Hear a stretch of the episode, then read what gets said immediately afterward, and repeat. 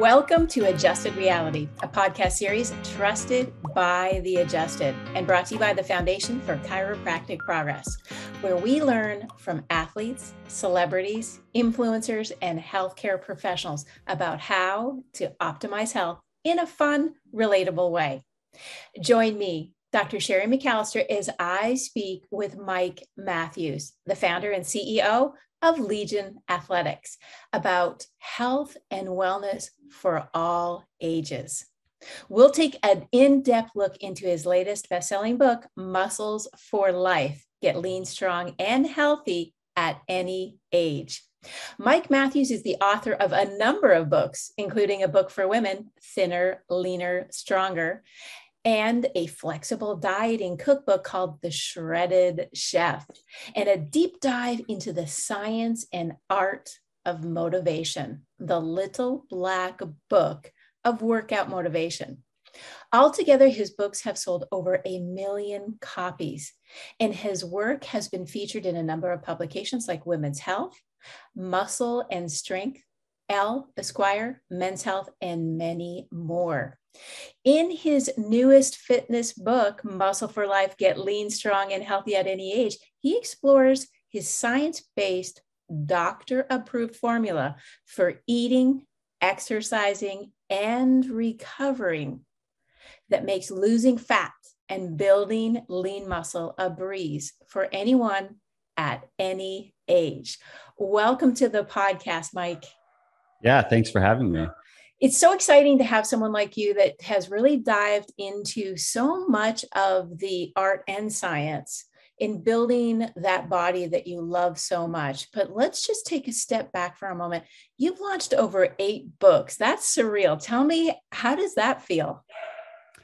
Um, I don't think about it very much. I'm always on to the next one and excited to get the next one done. But it uh, reading and writing is still the, that's the work that I enjoy the most. I don't get to do as much of it these days as I would like to, or as I did earlier on, because um, a fair amount of my time goes into running Legion, and I'm involved in a lot of the marketing stuff for Legion. Um, but a part of me would would like to do nothing but just research and and write. So um, it's it's it's it's satisfying. It's it's it's very it's very emotionally satisfying to hear from people who reach out. They say, "Hey, I read your book." And I did what you said, and I'm down 30 pounds, and I've gained strength and muscle definition. I feel so much better, and so that that to me is uh, is it's more it's more of a payoff actually at this point than um, just growing my my other businesses more and it helps me stay connected to my to my why so to speak you know? I love it. You know there's a famous saying and it's the key to happiness is to engage yourself in a cause bigger than yourself. And mike i think you just nailed it on that one is you're into changing lives and you're also into exploring the best way to change lives because as you know and I read in your book, there's a lot of hucksters out there that want to sell you X, Y, and Z, and it'll cause A, B, and C symptoms. And unfortunate, sometimes these are very serious adverse events. But I want to take you back for just a second. You probably weren't this passionate in your teens, or maybe you were. Let's go back in time. Tell me how you ended up starting in this personal health and wellness journey. Well, I uh, I played sports as a kid. I played baseball, then I got into hockey, played a lot of hockey. And when I was done playing hockey, I wanted to keep doing something. I wanted to keep staying active. And so I was 17 and I was thinking, what should I do? And I was like, well, I like girls and girls like muscles. So I'll just do that. I was 17, right? So I got some friends. We bought some bodybuilding magazines and started to do that and and then I came I, I came to to discover that I liked strength training in its own right. I liked not only what it did for my body composition, but I liked how it made me feel, and I noticed um, mental benefits and and other physical benefits beyond just having muscles and being stronger, things that weren't uh, immediately obvious to me uh, going into it. And so I stuck with it. And um, and then and then in 2012, so if we fast forward a bit, I was on the other end of a pretty good personal transformation. I went from being kind of fit and kind of athletic. I had been lifting weights for a while, so I had gained some muscle, but I didn't really know what I was doing. And fortunately, I didn't think that I really knew what I was doing.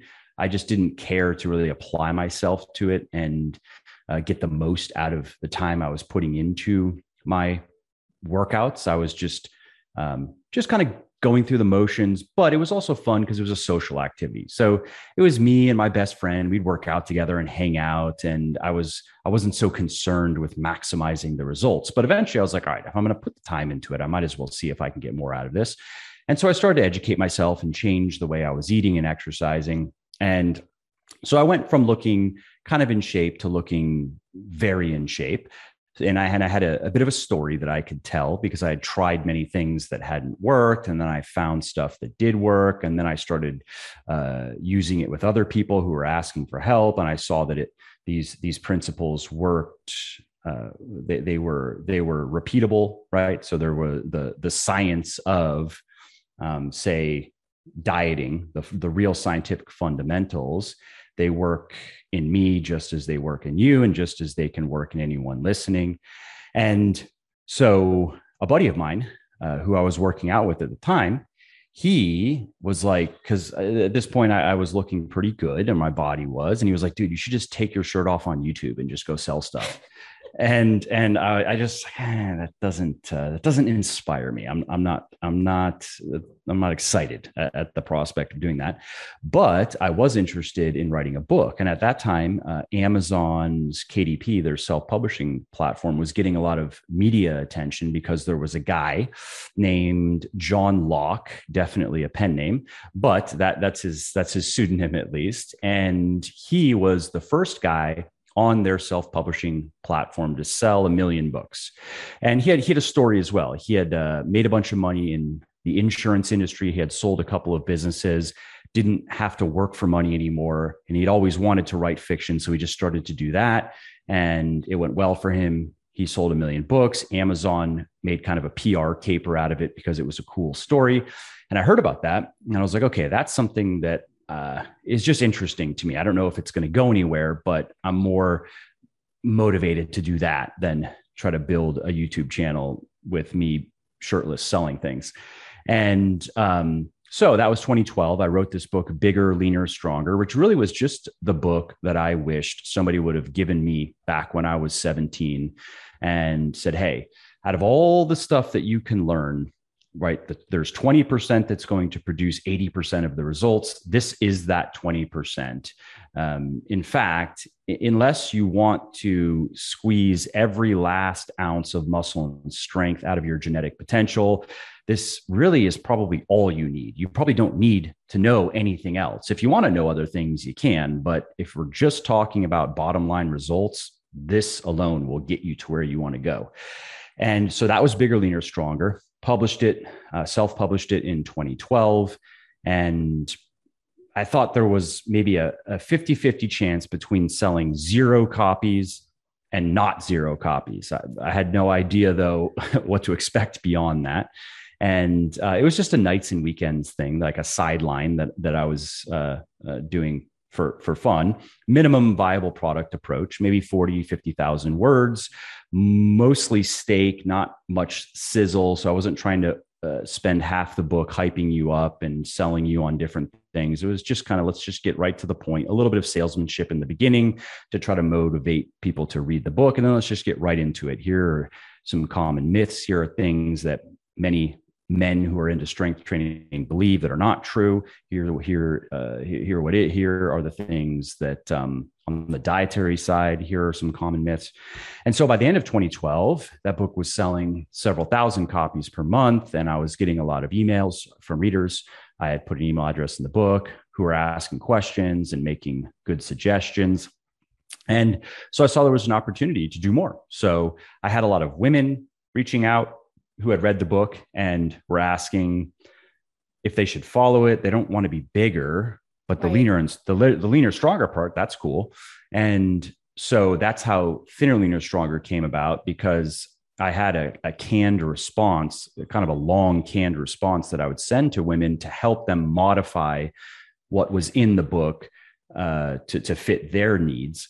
But uh, when I thought about it, I was like, you know, I could take this book and reconstruct it for women, all of the examples for women, there's stuff in the book that is really just relevant to men. Take that out replace it with stuff that would be just relevant to women. Change all the training programs to better reflect women's goals versus men's goals and so on.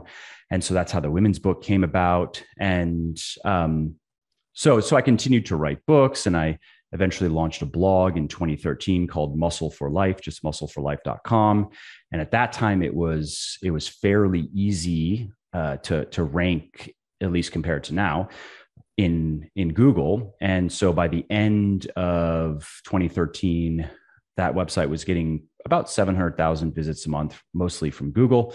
And um, and so I just kept on going, and and then Legion came in 2014, and um, we don't have to get into the details of that unless you want to, but that's that's the not so short uh, kind of summary of how I got into this.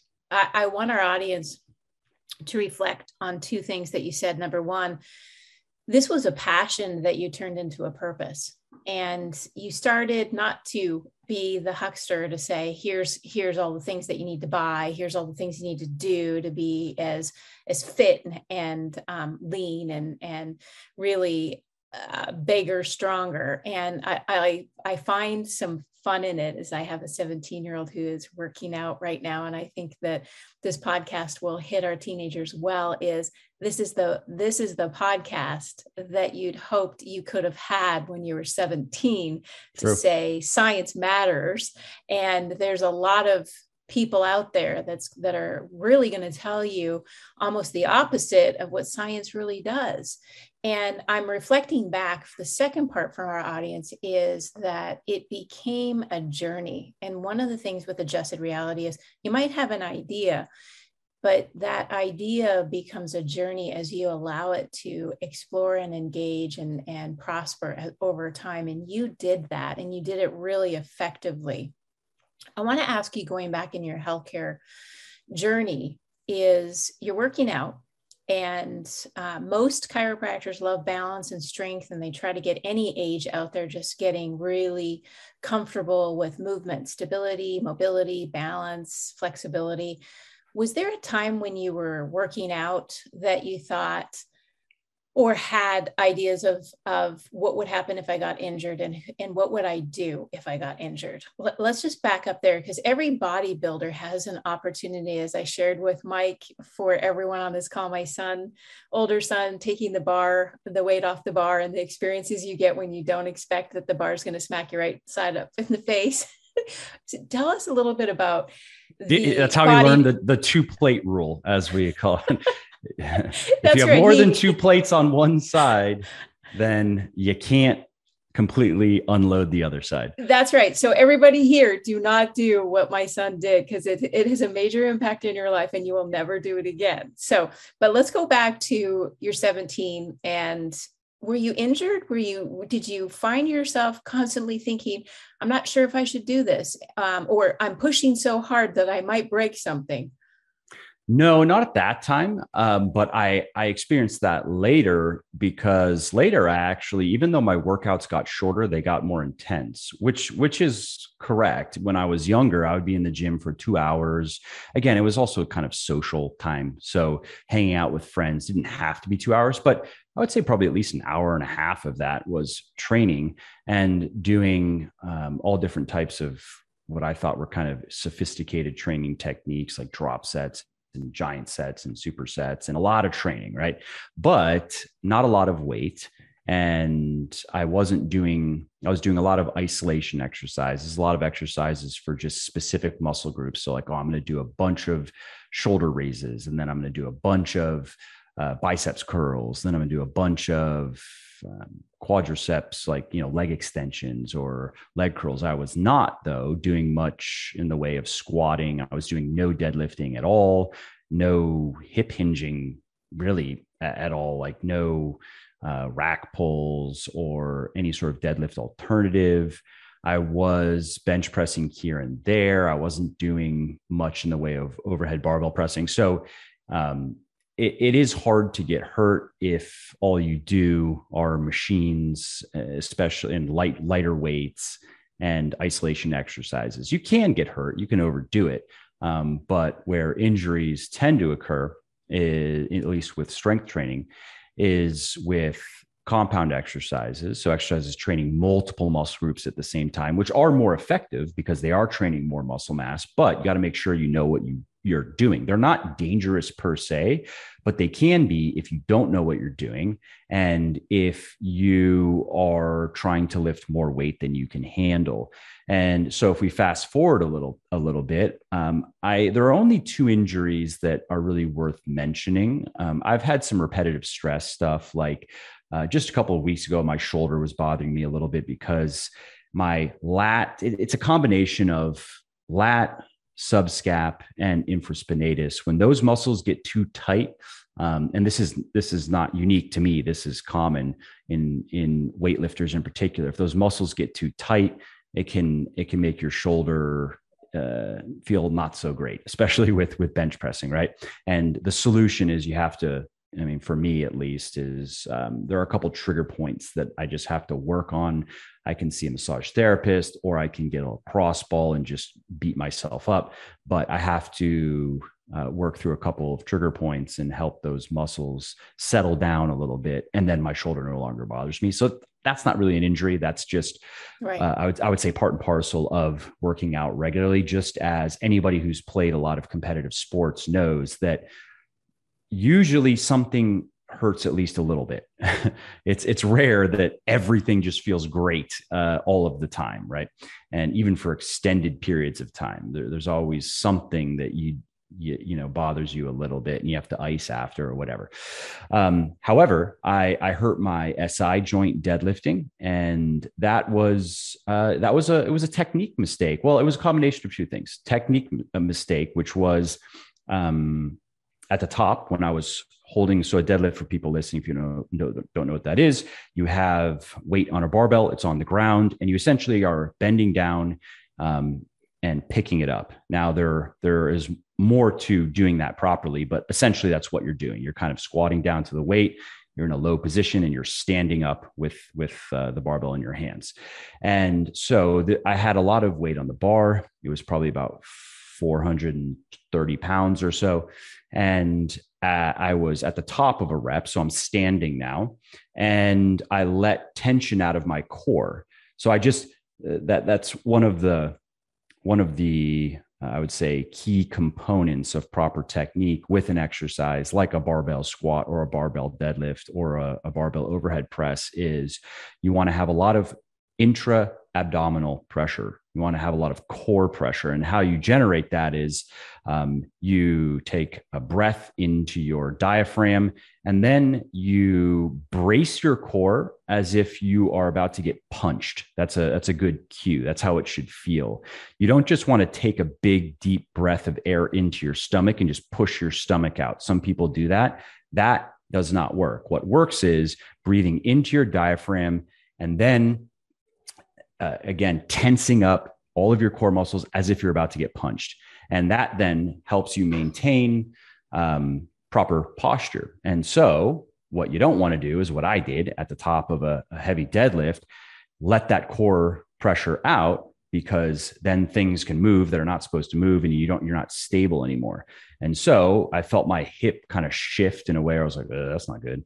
And um, and it hurt for a couple of weeks. And then it was actually a, a recurring issue that only fully resolved when i found out that talking about flexibility and just mobility that my hips were very imbalanced in, in terms of internal and external rotation. So, what I discovered, and this is actually in the scientific literature, I just had never come across it, that um, if if you have limited internal rotation, that puts you at a higher risk for an SI joint injury, especially in athletic activities. And so what I found is that on my left side, which is what what I hurt, my internal rotation was really bad. My external rotation was was quite good, almost hypermobile, and then my internal rotation was was not very good. And then on my right side, it was the opposite. My internal rotation, fine. My external rotation, not so good.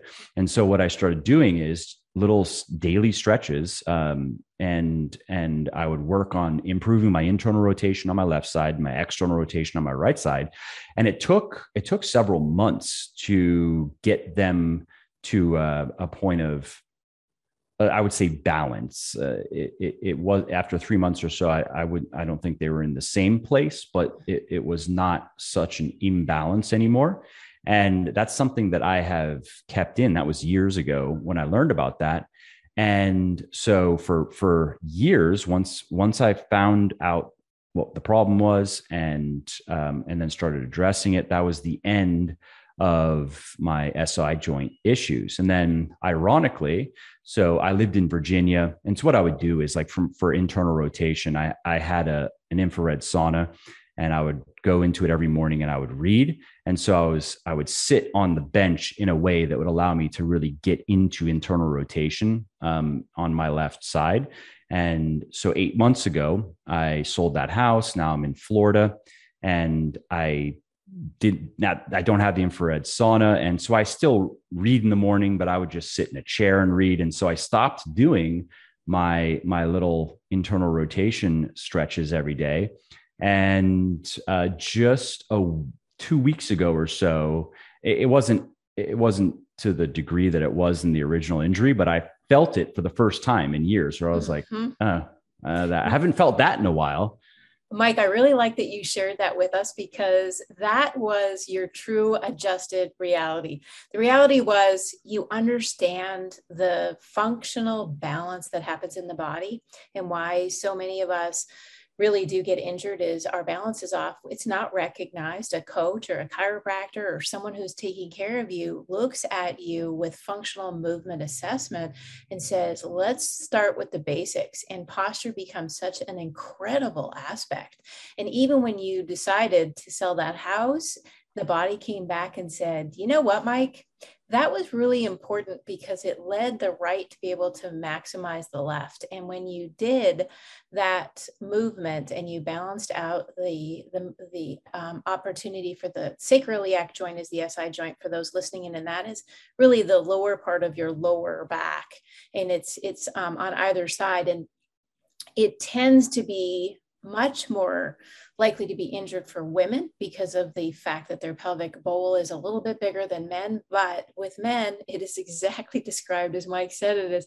It's really core strength. And I, I appreciate how you let the audience know how do you really stabilize the core? Because you see a lot of probably have to shut your eyes sometimes when you walk through the gym and say, "Oh no, that's an injury waiting to happen." I I I, usually don't say anything, but I, I, can say happily that a month or so ago there was uh, a woman. She's probably in her sixties. And so she, if it's if it's one of the big, you know, meathead bodybuilder guys, okay. I mean, they, they don't want to, to be bothered anyway, right? They're going to do what they're going to do. But this woman um, was in her 60s and in fairly good shape. And she she asked me to spot her on the leg press, which is unusual, right? Like a leg press, you, you don't usually ask for a spot. And she had 10 plates loaded on it. And this is a smaller woman. Uh, and and 10 plates is is what I would use. And I would probably be doing sets of like six maybe with that much weight right? And and so i asked her i was like well what do you plan on doing here? Like what, what what's about to happen? Right? And and so somebody had told her that the correct way to train is to use a lot of weight and very little range of motion that that's the best way to train. And i was uh, like hmm um, uh, that that's uh, that that's not how I would recommend uh, you train. In fact, I would I would recommend the opposite. Uh, and you know, I'd recommend, for example, that we go down to maybe two plates, one on either side. And here, let me show you what a full range of motion looks like. And let me explain quickly why that is is more effective and it's safer. You don't you don't want to be uh, loading a, a, bunch of weight onto a machine that your muscles can't handle that are going to overload your joints. And um, she listened to me though, and went down to two plates. And I think she did maybe 10 or 12 reps, proper reps. And, and then that was about all she could do. And so um, you, you could imagine how the, the 10 plates was going to go. oh, you're absolutely right. And it's getting this improper information out of people. And she had got it from big bodybuilders that oh, I yes. forget which gym. There was a gym she went to, and um there she she said i think she's from hawaii and she used to go to a gym with all the bodybuilders and this is what they taught her and she thought like hey these guys are all big and strong this is this is what uh you know the the leader of the little pack uh said right. to do so i guess i'll do that it's it's oftentimes a mental game too you hear what people are doing and like you said most of those that are really into bodybuilding they're on their path. They they think what they think. And i like to say keep your mind open. Ask the why. The correct why questions are actually going to put you in a place where you can prosper. And kudos to that 60 year old lady for asking you to help her because she learned something very valuable which is she doesn't know all the answers. And body frames matter and speaking of body frames, I, I think back to the first couple of chapters in your book is what does your what do you want your body to look like? You know, that's an interesting question because it took me almost 30 minutes to go through some of the images of what do I really want to look like when I get to that peak of I've made I made my body what I wanted it to be, the dream body. It might be more interesting for the audience to look at it and say what what do you really want your body to look like in the in the mental aspect? Because when you start to visualize that question the opportunities because some people want really buffed and really just cut. Others just want to be really fit. They just want to look like they've got it together they're flexible they're balanced they're enjoying life. It really is dependent on you. Um, there's a lot of mental parts to working out and i want to ask you in your book, you talk about conquering the mental game of fitness. Can you explain to us what that actually means? What's the mental game of fitness? Yeah, so we have outer game is kind of the stuff we've been discussing, right? There's exercise technique, that's outer game, and talking about the importance of energy balance, you know, calories in and calories out, and understanding macronutrients, protein, carbohydrates, fat. Those are all outer game. And a lot of people, that's what they focus on is, is the outer game. But, and, and this is just cribbed from uh, Gallwey's inner game of tennis right there's an inner game to to fitness and to any activity and those are the internal obstacles and the attitudes and the motivations that we have to get right as well. And uh, i would say that we we if we don't get those things right then no amount of outer game information or advice is going to help us. So for example there's a lot of there's a lot of focus in the in the fitness space on what is most effective what diets and what training routines are most effective, what are most scientifically optimal. And there's not much, um, not much focus put on what is going to work best for you. What are you going to be able to stick to? What do you enjoy? What are you drawn toward? What are you uh, repelled from. And so now we're talking more about an inner game thing. And I, I think that it, it probably should be the other way around that more emphasis should be put on finding something that you are going to enjoy, finding something that you can stick to, because in the end, consistency is is the key, not perfection. Perfection isn't isn't possible, but all you have to do is figure out how can you do most of the right things mostly right most of the time. You don't have to do them perfectly all of the time but you do have to get in most of your workouts. You do have to follow some sort of meal plan that fits your goals most of the time. And how much you enjoy the foods you're eating how much you enjoy the training that you're doing also talk about the inner game of of how we want to look. Well we also have to balance that with the the price we're willing to pay and many people on social media, they won't talk about this. They will show off their body and their body might look outstanding. But what they won't tell you is, for example, that they weigh or they track everything they eat because they have to they have to be very tight with their calories. They drink no alcohol. They don't eat out They or they eat out rarely or they eat before they go to meet friends and then they don't really eat at the restaurants again to control their calories. And they exercise 10 hours a week and and I'm, I'm leaving drugs out of it. Let's just stick even with people who are not taking drugs right to, to look a certain way. And um, they they they have maybe a, one quote unquote cheat meal a month maybe. And so now when you when you look at how they look and you're like well how do i want to look? If you're not willing to and, and that that is generally what it takes to look a certain way. Now you fortunately you don't have to do that to look great. You don't have to look do that to look fit. But if you want to look let's say like a fitness cover model that's kind of how you have to live. Right. And there are exceptions, of course, but that's generally the rule. And so those are just a couple of examples of things that we have to work out for ourselves uh, internally before we'll be able to externally stick to a plan that is going to get the results that we want.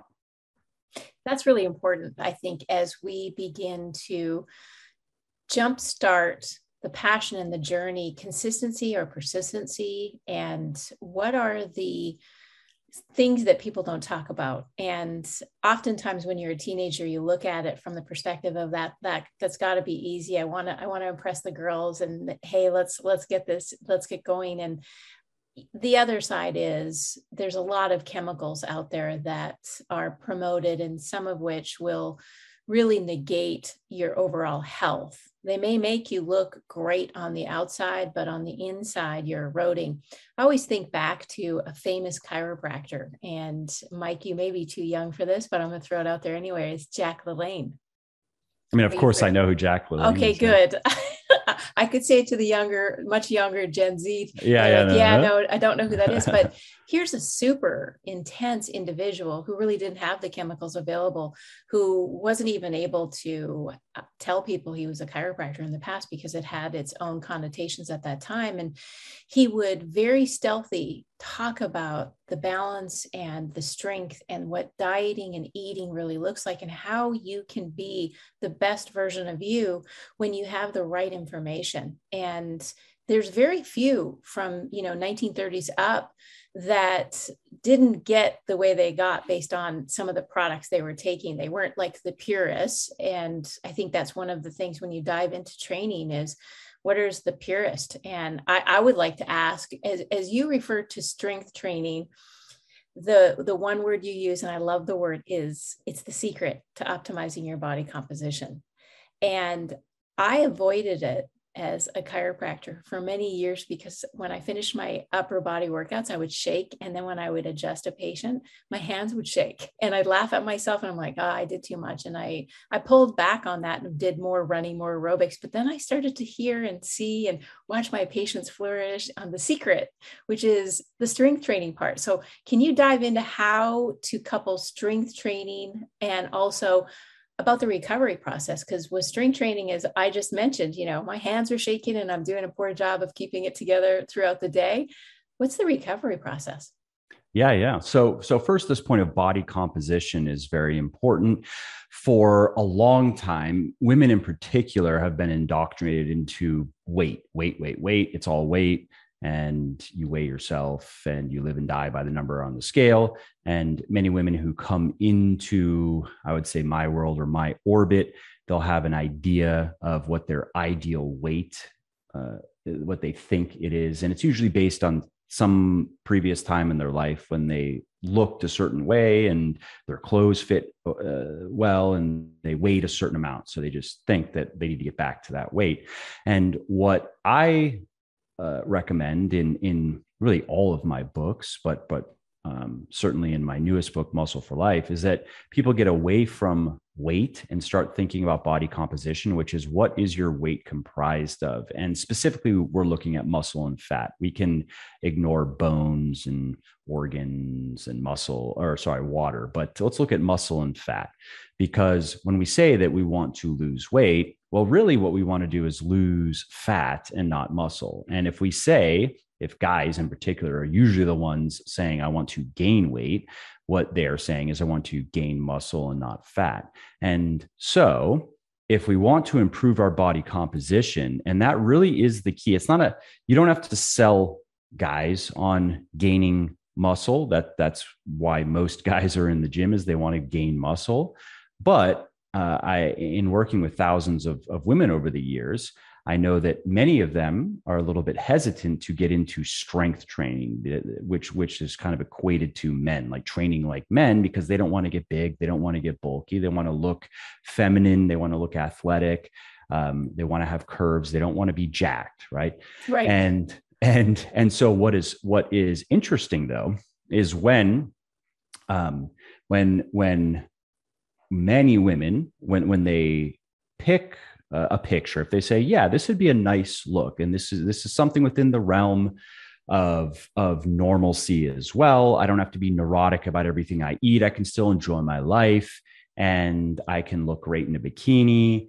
For for most women that look that athletic look requires gaining probably about 15 pounds of muscle in the right places on their body and reducing their body fat percentage which is the percentage of body weight that is fat to probably around 20%. Uh, 20% is going to is going to be more defined than say 25%. Some women prefer that look though. They prefer 25% because um, they they feel like they look a little bit more feminine. Um, their boobs are bigger usually, right. and there are things that and, and that's just a matter of personal preference, right?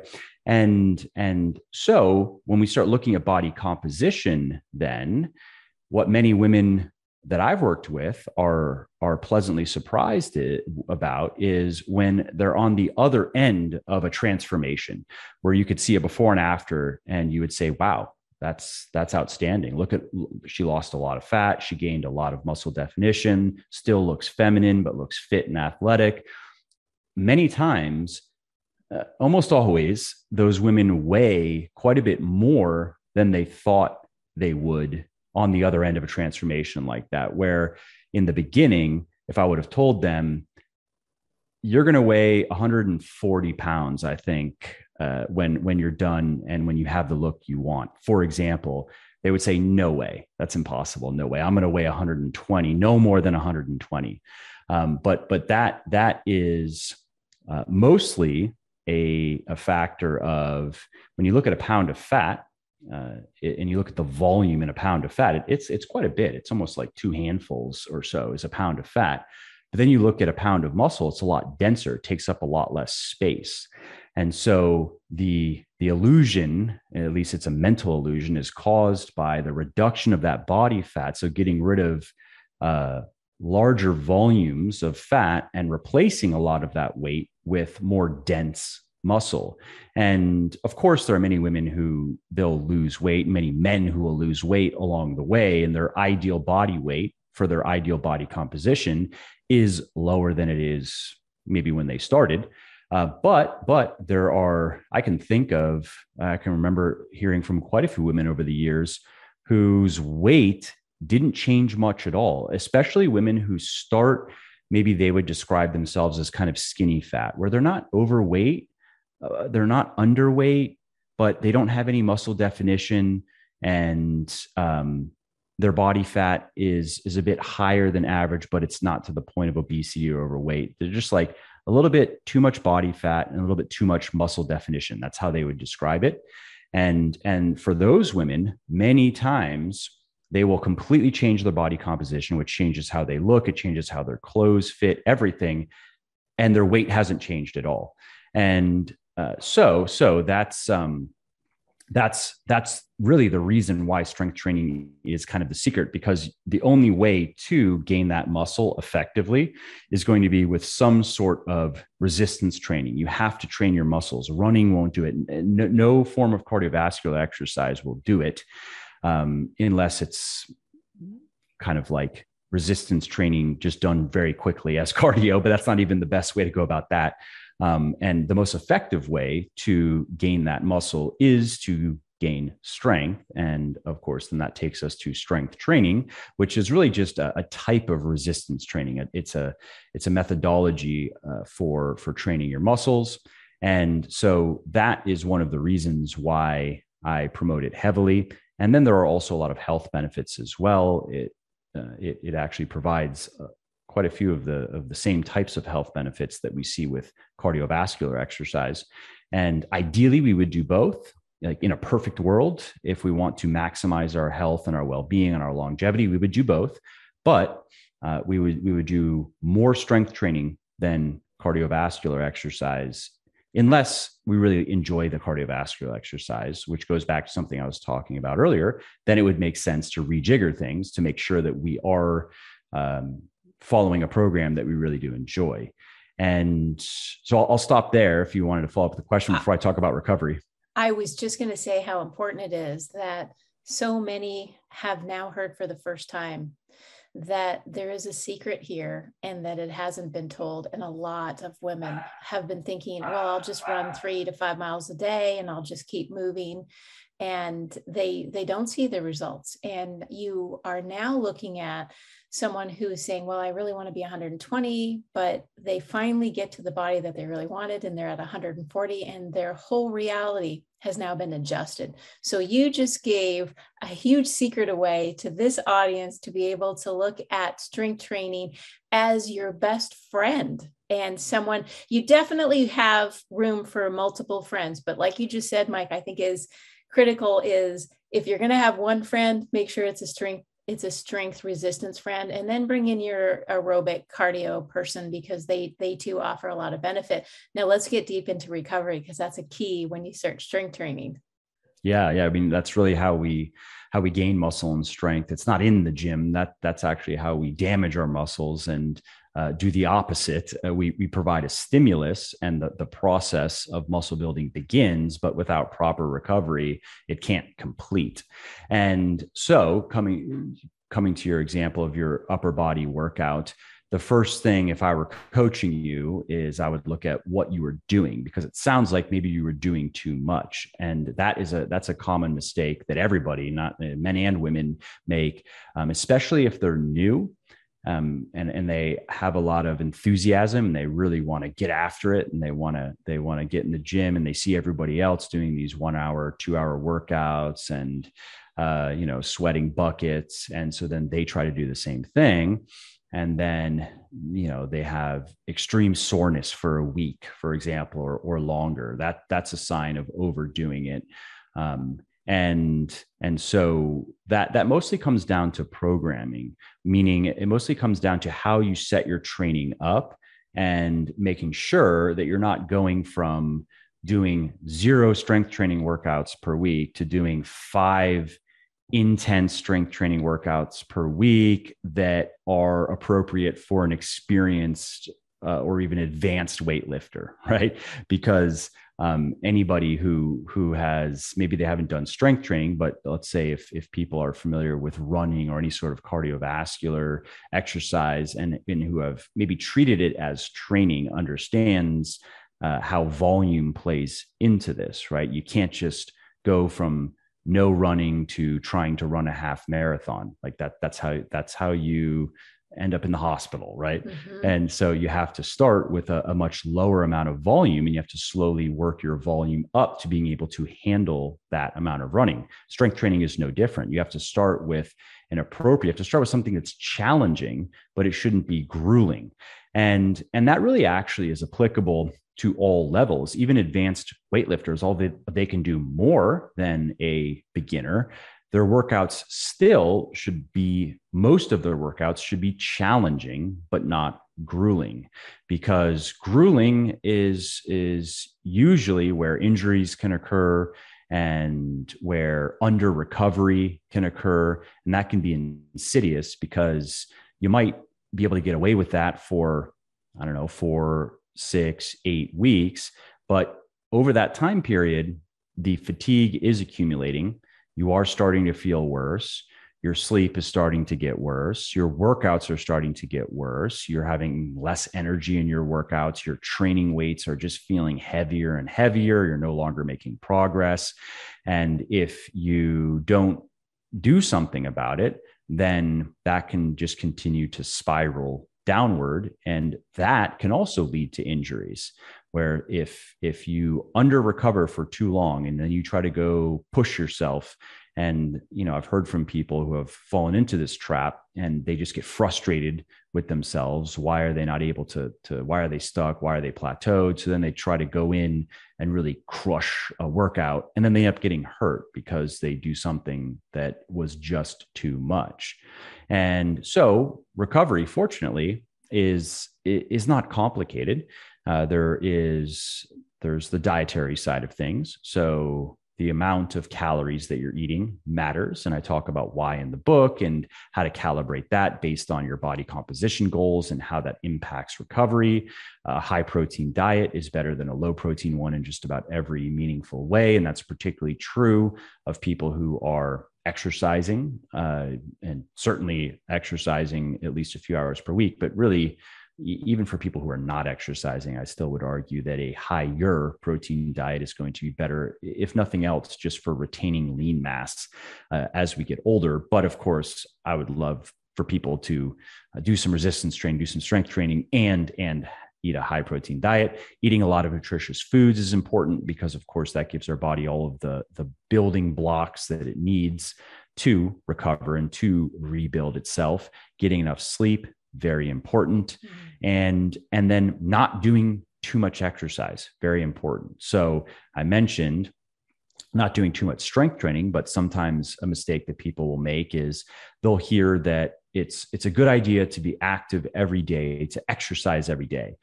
Okay i agree that it's it's a good idea to move around every day. There, there's no need to just sit on a couch all day um, even even to recover. Like maybe nfl athletes have to do that on a Monday because they literally can't move because they're you know every their everything hurts so much that, that that's just what it takes uh, to to get back to even being able to like walk around. Understood. Uh, but for the rest of us we we we should i think it's it is a good rule of thumb. Even if it's just going for uh, a, a good walk uh, for example we should be we should be active every day but a mistake that um, that some people make is they do some sort of vigorous type of workout every day. So they are either lifting weights or they're doing high intensity interval like sprint training or they're going for very long runs and they're not dialing down a little bit one or two days per week. And so in muscle for life for example all of the programs are three days per week. So it's three strength training programs per week and then if you want to add in some cardiovascular exercise, you can do that. But I do recommend that people take at least one or two days per week and and you can be active, but no vigorous workouts of any kind. And that is mostly for the purpose of recovery because uh, I would rather err on the side of people doing maybe a little bit less than they can recover from than the other way around. I'd rather totally uh, I'd rather agree. not risk that people doing actually a little bit more than they can recover from and not realizing it because the effects are insidious. It is not immediately obvious, and if you don't know what you're looking for, um, you can you can misdiagnose it uh, very easily as well. Once you have really um, accumulated a lot of fatigue and you've been under recovering for a long time uh, you, you might end up depending on who you talk to or what you read, you might end up thinking it's something else altogether, continue your routine, make it worse, and so on. Absolutely. And I think it also plays in recovery as to it demotivates when you start getting to that under recovery system and every day you're pushing through and you're trying to find bigger better badder movements and strength it it starts to undermine your willpower when you start feeling sluggish when you get out of bed and every body part, part starts to hurt. I'm sure, I'm sure some of our NFL players we've had on adjusted reality will completely relate. Everybody, every part of my body actually really does hurt. And I'm going to sit on the couch for a while. The movement is critical. And as you talk about action, that's one of the pieces that this audience is really good about is they take action. They take steps towards self-improvement. Can you share with our listeners something that will help them take action today? They're listening to you they're motivated you just inspired them you gave them secrets you pumped them up. What is it that you're going to tell them to do? They always get homework and they know it that can take action today in regards to their health and wellness buy all of my stuff, of course. Good step. Step one. that, that, that's actually it. Uh, uh, no, no. So um, I, am a big I'm a big fan of the, of the tiny habits approach to to use BJ Fogg's term, a book by the by the same name, which is thinking about where you're at with your fitness, right? And we, where we want to be, of course, is we want to have the right habits firmly entrenched, right? We want to get to the point where it's harder to not stick to our workout routine than to deviate from it. It's harder to not stick to our diet plan than it is to deviate from it. And of course, there will be deviations for one reason or another, but we're going back to the inner game, right? Where when we go to bed at night, we know that unless life intervenes, we're going to do our workout tomorrow and we're going to enjoy our workout tomorrow and we're going to eat the way that we need to eat to support our body composition and our health goals and we're going to enjoy every meal. It's going to be food that we like and and so that should be the the norm. Now how do we go though from where we're at which let's say somebody is is they haven't started at all or maybe they've kind of started and they're doing a little bit here and there start stop to to how do we go from from there to where we want to be? And a mistake that many people make and and it's a it's a well well meaning mistake but is and i had mentioned this earlier is trying to just do too much too fast trying to go from let's just say zero strength training workouts per week, maybe a little bit of cardiovascular exercise here and there, a walk here and there. Um, and diet could use a lot of work. Two, all right, I'm going to get in the gym five days a week. I'm going to do an hour per session. And then I'm going to do all this. Uh, I'm going to do two hours of cardio per week on top of that. I'm going to overhaul my diet. I'm going to get rid of all the stuff that I, I, I shouldn't be eating so much of and drinking so much of. Some people can do that. Uh, but for most people, what I've found is it's just too much too fast. Uh, that that within a couple of weeks they're starting to lose motivation, even if they're getting results. It's just uh, they're not able to stick to everything, and then that makes them feel bad. So they intended to do five strength training workouts per week, and maybe they average two or three instead of understanding that going from zero to two or three is actually a big win. And with two or three strength training workouts per week, you can completely transform your body composition. It actually doesn't take more than that. If you were to say you want to step on stage and be a competitive bodybuilder, yeah, it takes more than that. But if that's not your goal, two or three strength training per workouts per week is great. But instead of seeing it that way, they're comparing it to well i i told myself i was going to do five and that that can that can ruin motivation. Same thing on the dietary side of things. Instead of seeing that well actually they cut down on their soda intake maybe they even replaced it altogether. They're eating less fast food they're eating a bit more protein they're eating an extra serving or two of fruits or vegetables every day. Those are all big improvements but when they're compared to yeah well, I had this meal plan though, and it said that I was supposed to eat these foods every day, and I ate a bit too much of the chocolate, and I didn't really want to eat. You know, it, again, it, can it can demotivate. So instead of making that mistake, I recommend going in the other direction and starting with something that feels, and coming back to the inner game, feels like you can't where you get very little internal resistance where there's very little friction where you immediately feel like yeah i can do that. That's not a problem right? And so for some people that is all right let's go for a 30 minute walk every day. Let's just go outside and go for a walk maybe with dogs like like mine who keep barking um, or or if no animals just go out for a walk maybe put on a podcast maybe um, if you have to do work calls or if if you have personal calls, just people you like to stay in touch with. Maybe you can do that while you're walking or not. Just just be present for your environment, whatever you like to do. What about that? Can we start there? And if somebody were to say, "Yeah, no problem, I, I got that," I'd say, "Okay, cool. Let's start there." And and and if they feel up to taking on something with their diet, I would say it would depend, but maybe I'd say, all right, can we replace maybe something that you're eating every day that is is very indulgent? Can we play? Can we replace that with something a little bit lower calorie, like that, you know, 900 calorie frappuccino that you have every morning? Can we turn that into a latte or a cappuccino or um, or an americano if you like that? Yeah, we can start there. All right, great. Let's start there, and then let's do that. Let's do that for a couple of weeks, and once those changes are now just part of the the new normal, so to speak. Let's look at what else we can do. Can we start now if we're gonna if we're gonna talk about resistance training?